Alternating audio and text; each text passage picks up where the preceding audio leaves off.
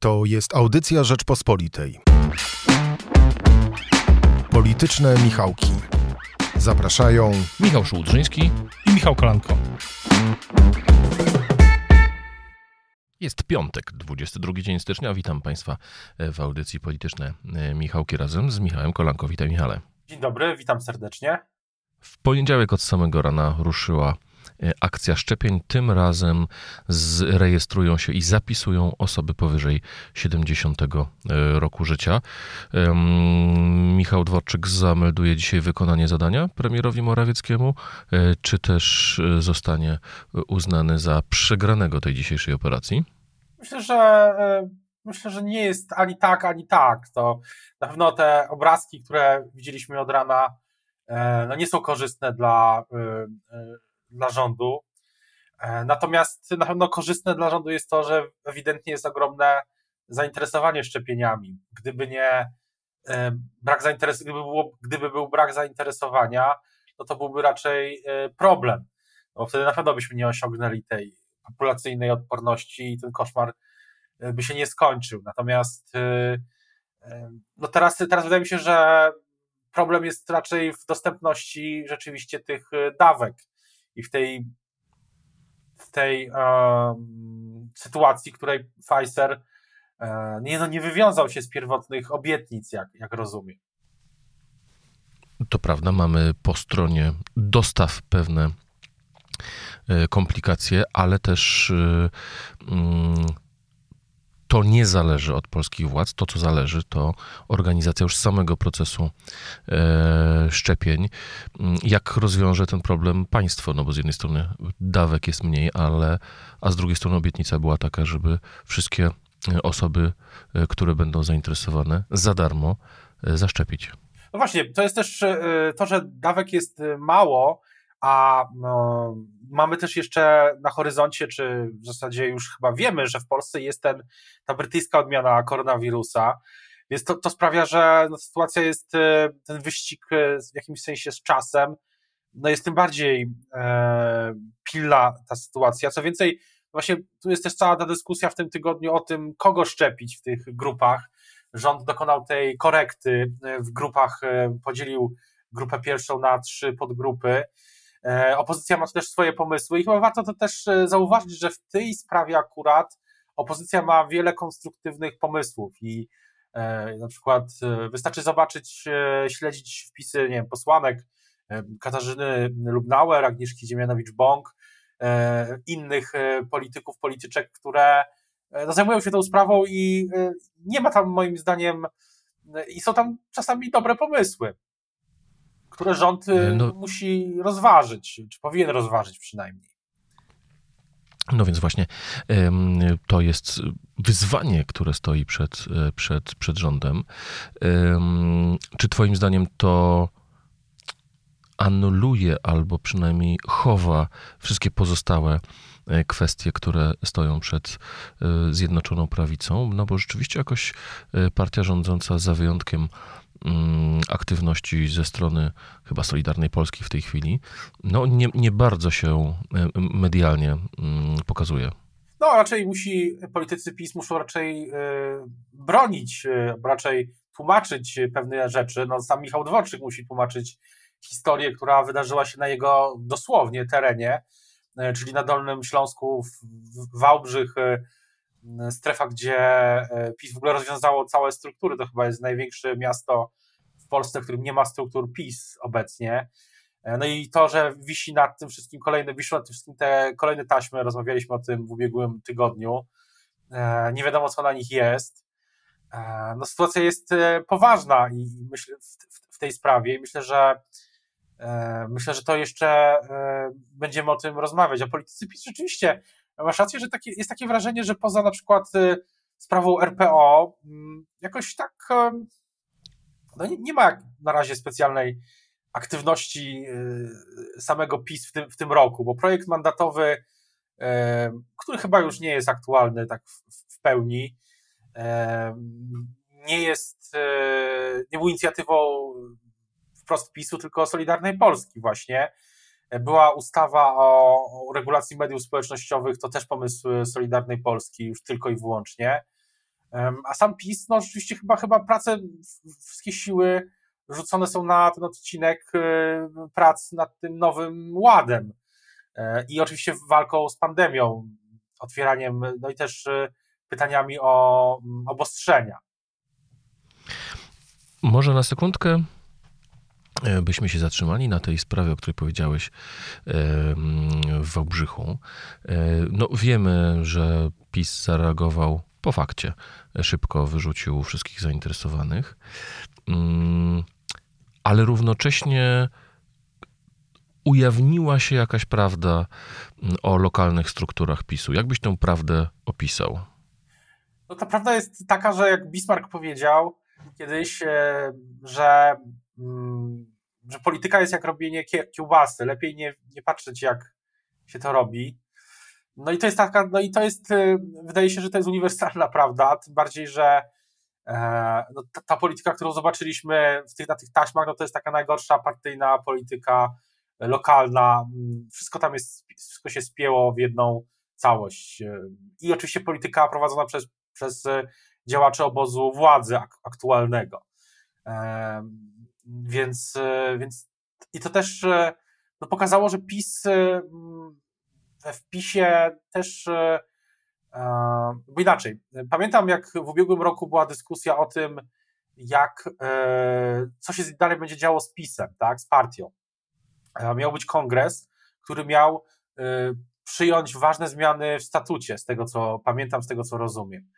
E, miał przyjąć te zmiany w statucie i zmienić e, to, jak wewnętrznie trochę PiS działa, kto może łączyć funkcje w terenie z funkcjami właśnie w Warszawie i, i tak dalej. I prezes Kaczyński ewidentnie uznawał, że, że zmiany w PiSie są potrzebne, no ale one nie zostały wykonane, no bo kongresu PiS nie ma, wiadomo dlaczego. E, jest plan wstępny, żeby no, po zniesieniu obostrzeń się on odbył i to może być wiosną, ale może być też w czerwcu, jak e, chyba nawet mówili oficjalnie politycy e, partii Kaczyńskiego. No i tu jest, e, a polityka mimo pandemii, taka lokalna zwłaszcza, no się dzieje. I, no i zobaczyliśmy niestety jej taką brzydką twarz. Czy to może mieć mm, takie konsekwencje, które mm, dla PiSu będą odłożone w czasie? Tak? Znaczy, że dzisiaj Wszyscy zajmują się pandemią, zajmują się tym, czy y, udało się zaszczepić mamę, babcię, ciocię mm, albo wpisać do kolejki. Mm, a, ale pewne fakty mają miejsce, tak? I potem, gdy przyjdzie, nie wiem, kolejna kampania wyborcza, mm, taka sytuacja może być dla, dla, dla PiSu chyba dosyć kłopotliwa, ponieważ no, PiS miał ideę rozbijania lokalnych układów, PiS miał ideę mm, takiej moralnej rewolucji, mm, a jest tak jak z innymi partiami, tak jak mówiłeś o, o, Bismarcku, no, robi politykę tak samo jak wszyscy inni układy wcześniejsze zastąpił własnymi. No i też, e, też niespecjalnie jest, e, wydaje się, jakaś e, inaczej, że jest też PiS partią, która, od której, tak jak mówiłeś, chce, chciała robić, e, chce dalej robić e, moralną rewolucję. Ma takie hasło innej rewolucji, rewolucji e, godności. Dotyczące... Przypomnijmy wy, wy, wywiad Jacka Kurskiego, którego udzielił w, w, tym tygodniu, gdzie mówił, że po prostu stoi na czele no, krucjaty sił dobra i wolności przeciwko siłom cenzury i zła. No tak, to, to bardzo interesujące stwierdzenie. Myślę, że wracając do samego PiSu, że nie wiadomo do końca, e, co na przykład, no i też jest inaczej, jest pytanie na przykład o te nowe elity, które Jarosław Kaczyński w kampanii wyborczej, już nie pamiętam szczerze mówiąc której, e, zapowiadał, że PiS będzie budował nowe elity. No i, e, no i generalnie zobaczyliśmy troszeczkę mm, to wszystko w tym Wałbrzychu gdzie, gdzie trwa też, powiedzmy sobie szczerze, otwarty, czy już teraz w zasadzie bardzo otwarty, no konflikt y, polityczny też y, w tamtym regionie między siłami, y, między, między dwiema zwalczającymi się stronami, stronnictwami. Jedno z nich, tak usłyszałem przynajmniej wczoraj od jednego z, z polityków z regionu, I to jest, i to też warto wziąć pod uwagę, że to też przepis nie jest partią spójną, wbrew temu, co, co się wydaje, że jest takim monolitem w Sejmie na przykład. E, przynajmniej tak się wydawało do czasu piątki dla zwierząt, ale, ale nie, PiS jest podzielony frakcyjnie i to dosyć mocno i to też na Dolnym Śląsku widać e, e, i słychać o tym. Myślę, że warto się temu bliżej przyjrzeć, bo te konflikty, no ogólny konflikt w PiSie między, siła, między siłą taką bardziej umiarkowaną, a siłą taką bardziej tradycjonalistyczną i jest, jest cały czas e, widoczny, on się nie skończył przez to, że zaczęła się pandemia. Zostawmy na moment partię rządzącą.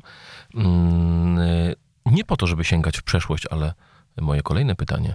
Mm, zakorzenie w przyszłości, okrągłej dacie.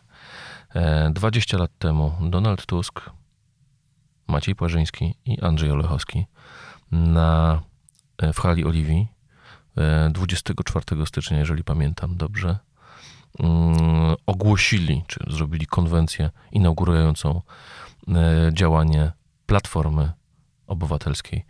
E, partia Platforma Obywatelska to jest dwie trzecie historii całej wolnej Polski. Czy dzisiaj mają działacze Platformy, liderzy Platformy co świętować, Twoim zdaniem? Myślę, że jednak mają, bo e, Platforma Obywatelska mm, mimo kłopotów obecnych, e, dalej jest e, największą siłą opozycyjną. Ma największe zasoby ze wszystkich partii opozycyjnych.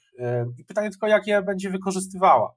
Dzisiaj, czyli w piątek Rzeczpospolitej pisze o tym, że są tam pomysły i polityczne, i programowe, i być może właśnie odejście pani poseł Joanny Muchy, o czym napisaliśmy jako pierwsi w, w tym tygodniu, E, do ruchu Szymona Hołowni, to będzie takim wstrząsem, szokiem dla systemu w Platformie, który sprawi, że te pomysły będą szybciej prezentowane. Mm, z tego co słyszałem, niektóre są dosyć już e, mm, zaawansowane i właśnie Platforma się zastanawia, władze Platformy się zastanawiają, czy nie przyspieszyć e, jej, ich prezentacji. Z tego co wiem, raczej kierunek jest taki, że to się będzie działo, czyli to przyspieszenie będzie.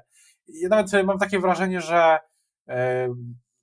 Odejście Janny Muchy to jest trochę taki szok dla systemu, jak e, ten szturm e, na e, Kapitol dla amerykańskiej demokracji, oczywiście zachowując proporcje i skalę, że, że każdy system musi mieć jakiś taki, jeśli musi mieć takie wydarzenie, po którym no albo się podnosi, albo, albo, albo nie. Ewidentnie amerykańska demokracja przetrwała szturm na Kapitol i myślę, że Platforma też wyciągnęła wnioski, wyciąga wnioski z tego, co się stało. I, i z, tych, z tego, co słyszę, no chce iść do przodu. No zobaczymy, czy się, e, czy się to uda. Właśnie tym momentem wstrząsu w tym tygodniu było odejście Joanny Muchu i przejście do ruchu Polska 2050 Szymona Hołowni. E, miałem takie wrażenie, że największe wrażenie, taką zresztą tezę postawiłem w komentarzu Rzeczpospolitej, to zrobiło na prawicy. To znaczy na prawicowych portalach była informacja o sypaniu się e, Platformy, o końcu kolejnym e, końcu platformy. Mm, i ta sama prawica, która jeszcze niedawno mm, podważała kompetencje pani minister e, Muchy i, i, i nabijała się z niej, mm, czy, czy, czy w, z jakiejś jej wypowiedzi nagle uznała, że to poważny cios dla e, Platformy Obywatelskiej. No a co by się za tym, co, co, by, co by um, się z tym wiązało, jej przejście do Szymona Hołowni, jeżeli to zdaniem prawicy tak poważny polityk, e, to jest wielkie wzmocnienie e, Szymona Hołowni. Ale chyba to nie jest aż tak wielka strata e, dla Platformy, ani tak wielki zysk dla Hołowni, choć ja o pani minister muszę, mam dobre zdanie, jeśli chodzi o jej merytoryczne przygotowanie. Nie, nie ma żadnej wątpliwości. Też ten manifest, który pani minister, pani, pani poseł opublikowała. To bardzo jest ciekawe. Są tam kwestie, które są bardzo żywe dzisiaj, nacisk na walkę z kryzysem klimatycznym, ale też nie kosztem naj, najbiedniejszych, najsłabszych, to myślę są ważne tematy, postulaty i to pasuje do ruchu Szymona Hołowni, ale jednak e, e polityka no, nie jest e, e, grą fair, w tym sensie, że to nie, nie jest tylko starcie merytoryczne na, na postulaty i manifesty, tylko takie ogólne starcie i w której są różne argumenty i na pewno przejście pani poseł no, wywołało ferment w samym ruchu Szymona Hołowni, to raz. Po drugie, ruch Szymona Hołowni opierał się też na założeniu, że jest nową siłą w polityce. A pani poseł jest jedną z najbardziej doświadczonych polityczek Platformy Obywatelskiej i była w rządzie Donalda Tuska. I odsuwając w tej chwili jej dorobek merytoryczny na bok, no, nie sposób e, nie zauważyć, że, że nie jest osobą nową na scenie politycznej.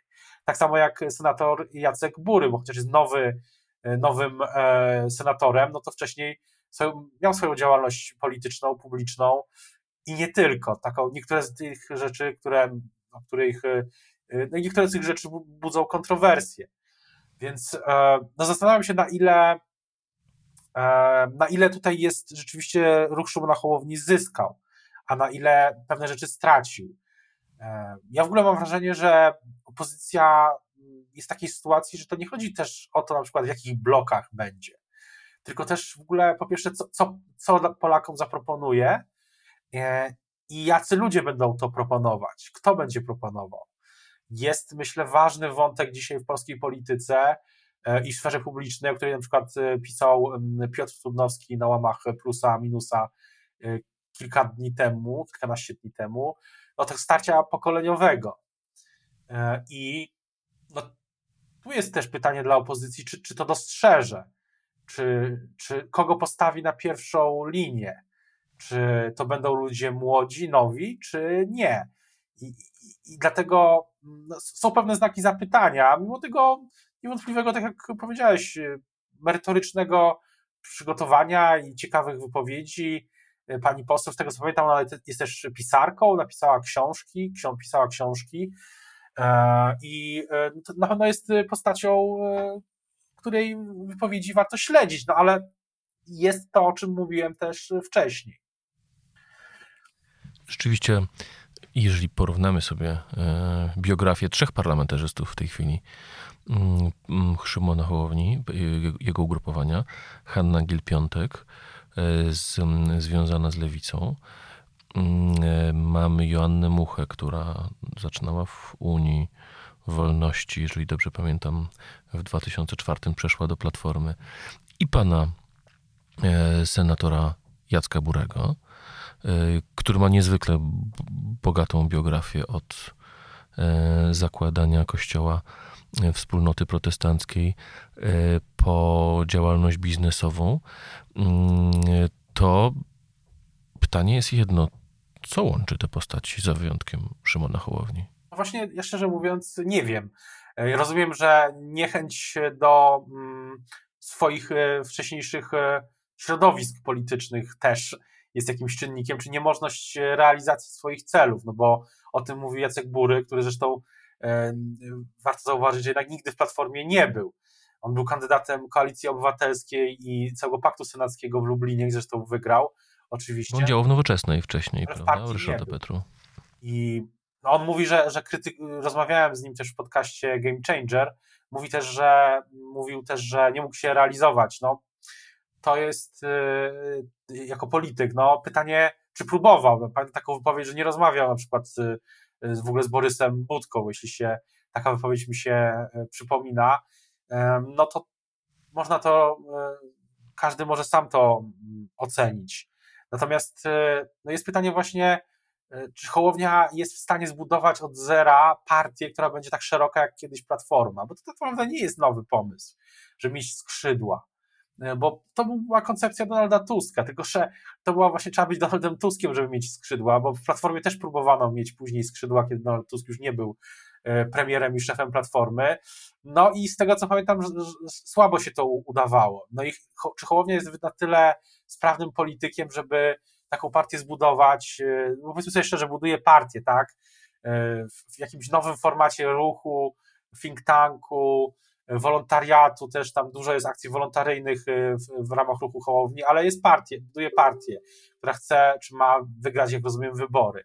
No to czy, czy będzie w stanie to zrobić za pomocą, e, czy będzie to w stanie zrobić w ten sposób? No nie wiem, zwłaszcza, że no możemy sobie zadać pytanie, czy timing tej, tego transferu, sposób jego, e, timing tego transferu był dobrze ustalony z punktu widzenia samego Szymona Hołowni, bo to przypominam był dzień, w którym po pierwsze rząd ogłosił e, zmiany, jeśli chodzi o psychiatrię dziecięcą, niesamowicie ważny dzisiaj temat.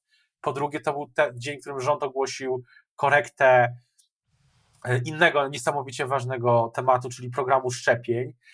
E, no nie wiem, czy, czy, czy timing był dobrze wybrany, a to, to, to, to, to może budzić pewne wątpliwości polityczne, bo ludzie się nad tym w Warszawie zastanawiali, czy timing jest dobry, no bo też, jak powiedział jeden kiedyś z amerykańskich admirałów czy generałów, już nie pamiętam niestety nazwiska w tej chwili, że jeśli nie potrafisz zrobić małych rzeczy dobrze, to jak e, masz robić duże rzeczy dobrze.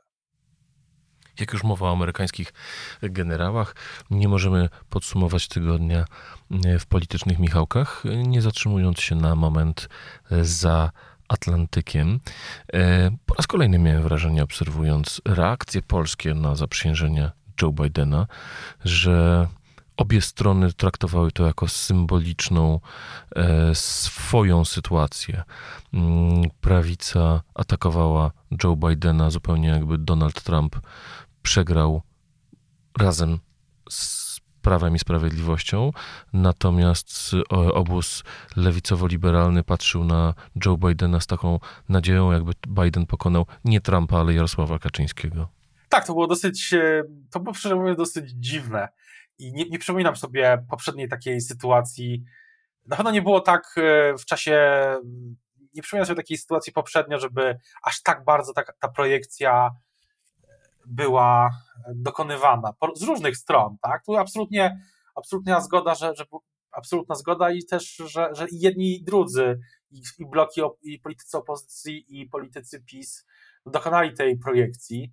Natomiast no szczególnie, mm, nie chcę użyć jakiegoś takiego złośliwego stwierdzenia, ale szczególnie nazwijmy to interesujące wydaje mi się przekonanie niektórych polityków opozycji, którym też dali wyraz, że tak jak Joe Biden zaczął podpisywać te wszystkie akty wykonawcze, proklamacje, dekrety e, i cofać niektóre e, rzeczy, które zrobił albo chciał zrobić Donald Trump, albo nie zdążył, no to tak kiedyś opozycja zacznie cofać to, co robił PiS.